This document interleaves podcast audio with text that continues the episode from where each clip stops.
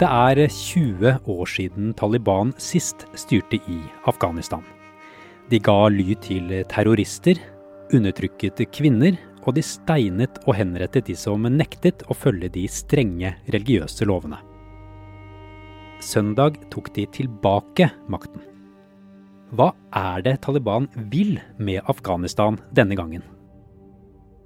Du hører på Forklart fra Aftenposten. Jeg er Andreas Bakkefoss, og i dag er det onsdag attende august. Vi får nok et rent Taliban-styre. Det var et par dager etter inntagelsen av Kabul håp om at Taliban ville inkludere andre. Det ser det ikke ut som de gjør. Og så er jo Taliban en bevegelse som er opptatt først og fremst av islamsk justis og av sikkerhet og stabilitet. Og det er nok de to tingene som de spesielt vil fokusere på. Da Taliban hadde makten forrige gang, i fem år fra nitten nittiseks til to tusen og en, så besøkte forsker Kristian Berg Harpviken Afghanistan flere ganger. Det er klart det var ganske dystert. Taliban den gang praktiserte et veldig strengt regime. Det var et strengt rettsvesen, bruk av fysiske straffemetoder, til og med ansamlinger på fotballstadion i Kabul i forbindelse med avrettinger av folk, sjekkposter på veiene, musikk og film var forbudt, så det var ganske dystert. Men det var også stabilt og relativt forutsigbart. Jeg reiste jo selv mye i Afghanistan i de årene der, og det var jo veldig mye enklere for en utlending å ta seg rundt i Afghanistan da, enn det har vært i hvert fall de siste femten årene. Søndag kom Taliban tilbake til makten på oppsiktsvekkende kort tid. For de som bor i landet, så vil dette endre alt. Noen indikasjoner har vi jo selvfølgelig fått de første dagene. Vi ser at Taliban faktisk ser ut til å respektere folks rettigheter. De setter opp sjekkposter i Kabul. De besøker mange av de som har vært mest kritiske til Taliban, men gjør egentlig ikke så mye annet enn å fortelle de at de kommer til å ta vare på sikkerheten deres. Det er litt for tidlig å føle seg trygg. Spesielt om du har kritisert Taliban eller vært med på den demokratiske oppbygningen. Og Taliban. Når jeg sier det ordet, så vil du kanskje se for deg noe sånt som en henrettelse på en stadion med tusenvis av tilskuere som ser på. Slik var det forrige gang. Men vil det bli sånn nå? Hvis Taliban nå innfører igjen de såkalte hodod-straffene, de fysiske avstraffelsesmetodene, så tror jeg det vil bli fryktelig vanskelig for særlig vestlige land å forholde seg konstruktivt til det nye Taliban-regimet. Så jeg regner med at dette er noe man diskuterer i ledelsen, men det er klart at dette er en fundamentalistisk bevegelse. Det er ikke en bevegelse som eh, pleier tanker om at religion er noe man fortolker. Religionen er lov, og den fortolkningen man har av religion, den er egentlig gudegitt, så der er det ikke så veldig mye rom. Så dette er en veldig, veldig krevende diskusjon, men den kommer til å bli avgjørende. Og hvordan det blir å bo i Afghanistan fremover, det kommer også an på hvor i landet du befinner deg. Du, de områdene Taliban har styrt, hvordan situasjonen har vært der, det er jo den tydeligste indikasjonen vi har på hvordan ting kan bli.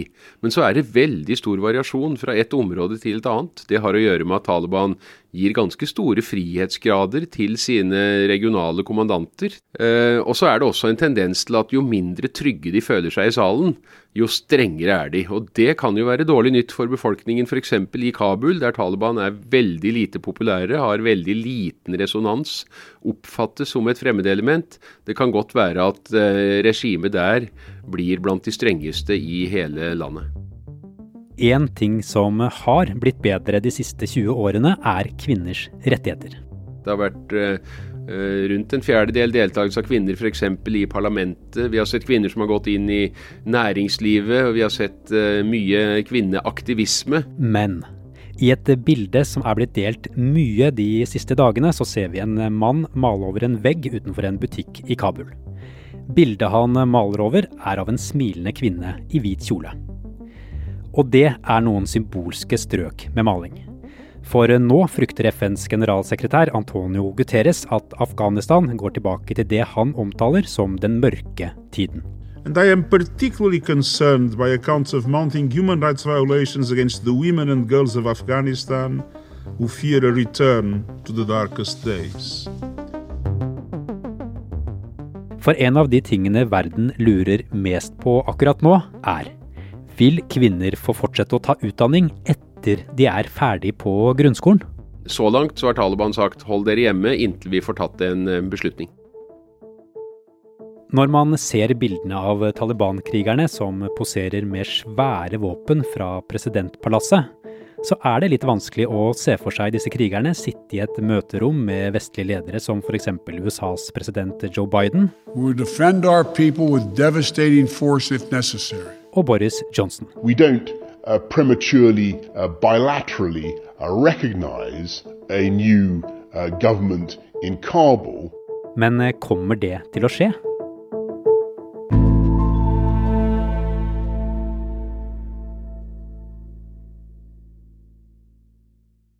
Kristian, hvordan vil Taliban-styret som nå er på plass i Afghanistan forholde seg til Vesten? Taliban-ledelsen har vært veldig tydelig på at de ønsker en god relasjon til resten av verden, og de innser at de trenger eh, verdens støtte for å styre dette landet og for å tilby helse, utdanning og så videre til sine innbyggere. Så Taliban har egeninteresser i å prate med Vesten. De trenger mye av det Vesten kan bidra med for å få samfunnet til å gå rundt. Og det kan igjen gi vestlige land og Kina og Russland en god forhandlingsposisjon. Men hvor hyggelig det blir på de møterommene, det gjenstår å se. Det er klart det kommer til å være mange tøffe diskusjoner mellom spesielt vestlige stater og Taliban. Det handler om Taliban og hvordan de vil respektere menneskerettighetene. Kvinners rettigheter kommer til å bli et viktig spørsmål. Dette med rettslig praksis, altså bruken av fysiske avstraffelser og sånn, kommer helt opplagt til å bli et uh, viktig spørsmål. Og det er ikke noe tvil om at de kravene som det vestlige samfunnet stiller til Taliban, de kravene kommer ikke Taliban til å oppfylle fullt og helt. Det kommer til å være avstand her. Hvis forholdet mellom Taliban og Vesten går i stå, så er det vanlige afghanere som må lide. Men for Taliban så er det ikke helt krise. For de har noen mektige land på sitt lag. Den helt sentrale støttespilleren for Taliban, det er jo nabolandet Pakistan. De har fortalt amerikanerne og NATO at vi er med i krigen mot terror, men de har konsekvent støttet Taliban. Og uten Pakistans støtte så hadde ikke Taliban vært der de er i, der de er i dag. Det ser lovende ut for Taliban akkurat nå.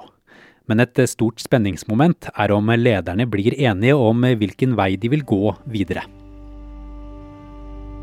Hvor strenge skal de være for å holde kontroll, og hvor liberale skal de være for å blidgjøre Vesten?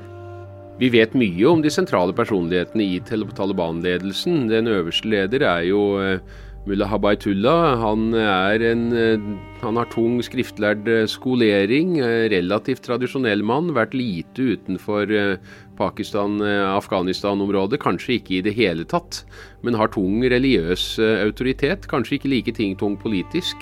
Og så har han to nestledere, og den ene er jo Mullah Baradar, som da leder den politiske kommisjonen, som på mange måter har vært både Talibans utenriksministerium og Talibans forhandlingsdelegasjon, har vært basert i Doha nå de siste årene, og vært den som har forhandlet med amerikanerne. Han er ganske moderat, og det er nå snakk om at han kan bli statsminister i en ny regjering. Nå er det den øverste leder som vil være den øverste uansett, så statsministeren er ikke en veldig innflytelsesrik eh, posisjon her. Og så har vi den andre nestlederen, som er altså Siraj Haqqani. Han kommer fra Haqqani-nettverket, som er den delen av Taliban som eh, har vært aller tettest på både Al-Qaida og på den pakistanske etterretningstjenesten. Og Siraj har jo stått i spissen for det jeg vil kalle industrialiseringen av terrortaktikk i Afghanistan, med bruk av selvmordsbomber og veibomber. Så avstanden mellom disse to lederne, disse to nestlederne, den er enorm, og det sier egentlig mye om det strekket som det er i posisjoner i Taliban nå, og dermed også de tøffe forhandlingene som foregår internt i bevegelsen om hvordan man skal forholde seg til den afghanske befolkningen, og hvordan man skal forholde seg til det internasjonale samfunnet. Er det en uenighet som kan sette fyr på skal vi si, vennskap og brorskapet i ledelsen? Absolutt, og det er en, det er en uenighet som også kan forplante seg ned i organisasjonen, og det er klart dette er først og fremst en militær organisasjon, og så lenge man kjemper kampen så er det lett å holde orden i rekkene, men nå skal man inn og, i politikk, og da må man inngå kompromiser, man må gjøre vanskelige vurderinger, det er veldig mye tøffere, så jeg tror at det blir en krevende periode fremover nå for Taliban-ledelsen. Jeg tror ikke sannsynligheten er veldig stor for at vi får splittelser og militære konfrontasjoner mellom disse, men at noen fløyer vil tape stort og andre vil vinne frem, og at det kanskje er sentrale folk som er historie om noen dager eller noen uker, alt det tror jeg er veldig sannsynlig. Men en ting denne gjengen så langt har vært enige om, er en møtestrategi som kan vise seg å bli viktig. De siste ti årene, og spesielt de siste to, har lederne målrettet gått i møte etter møte fra by til by for å få flere venner og bli bedre likt. Beijing, Moskva, Tehran, Dushanbe, Islamabad. Ja, for et par uker siden ville til og med inderne snakke med dem. Så hva er det Taliban vil? Så Taliban er en organisasjon som har sitt fokus på Afghanistan, og sånn sett så kan man nesten kalle de nasjonalister. De er ikke opptatt av den store islamistiske globale krigen for eksempel. Det er et prosjekt som står veldig langt fra de, og de har aldri bidratt til den på noen annen måte enn at de har vært vertskap for disse internasjonale terrororganisasjonene, som jo faktisk skulle koste de makta i to tusen og en. Taliban, de har brent seg på å ha internasjonale ambisjoner før. Så nå satser de trolig kun på Afghanistan. Og hadde Taliban trengt å trykke opp valgplakater for å vinne folket, så ville de sannsynligvis blitt ganske kjedelige. Det ville stått islamsk justis og sikkerhet og stabilitet. Utover det så har Taliban ikke vært så fryktelig opptatt av for eksempel velferd, utdanning, helse. Og her blir også et av de interessante spørsmålene å se om endringene i Taliban over disse tjue årene eh, kommer til å utkrystallisere seg i et mer aktivt forhold til befolkningens eh, velferd.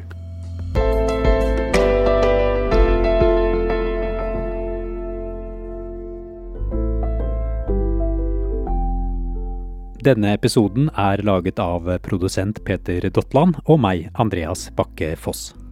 Resten av Forklart er Marit Eriksdatter Gelland, Frida Nestonstad, Anne Lindholm, David Vekonni og Guru Leil Shesmo. I denne episoden har du hørt lyd fra nyhetsbyrået A P.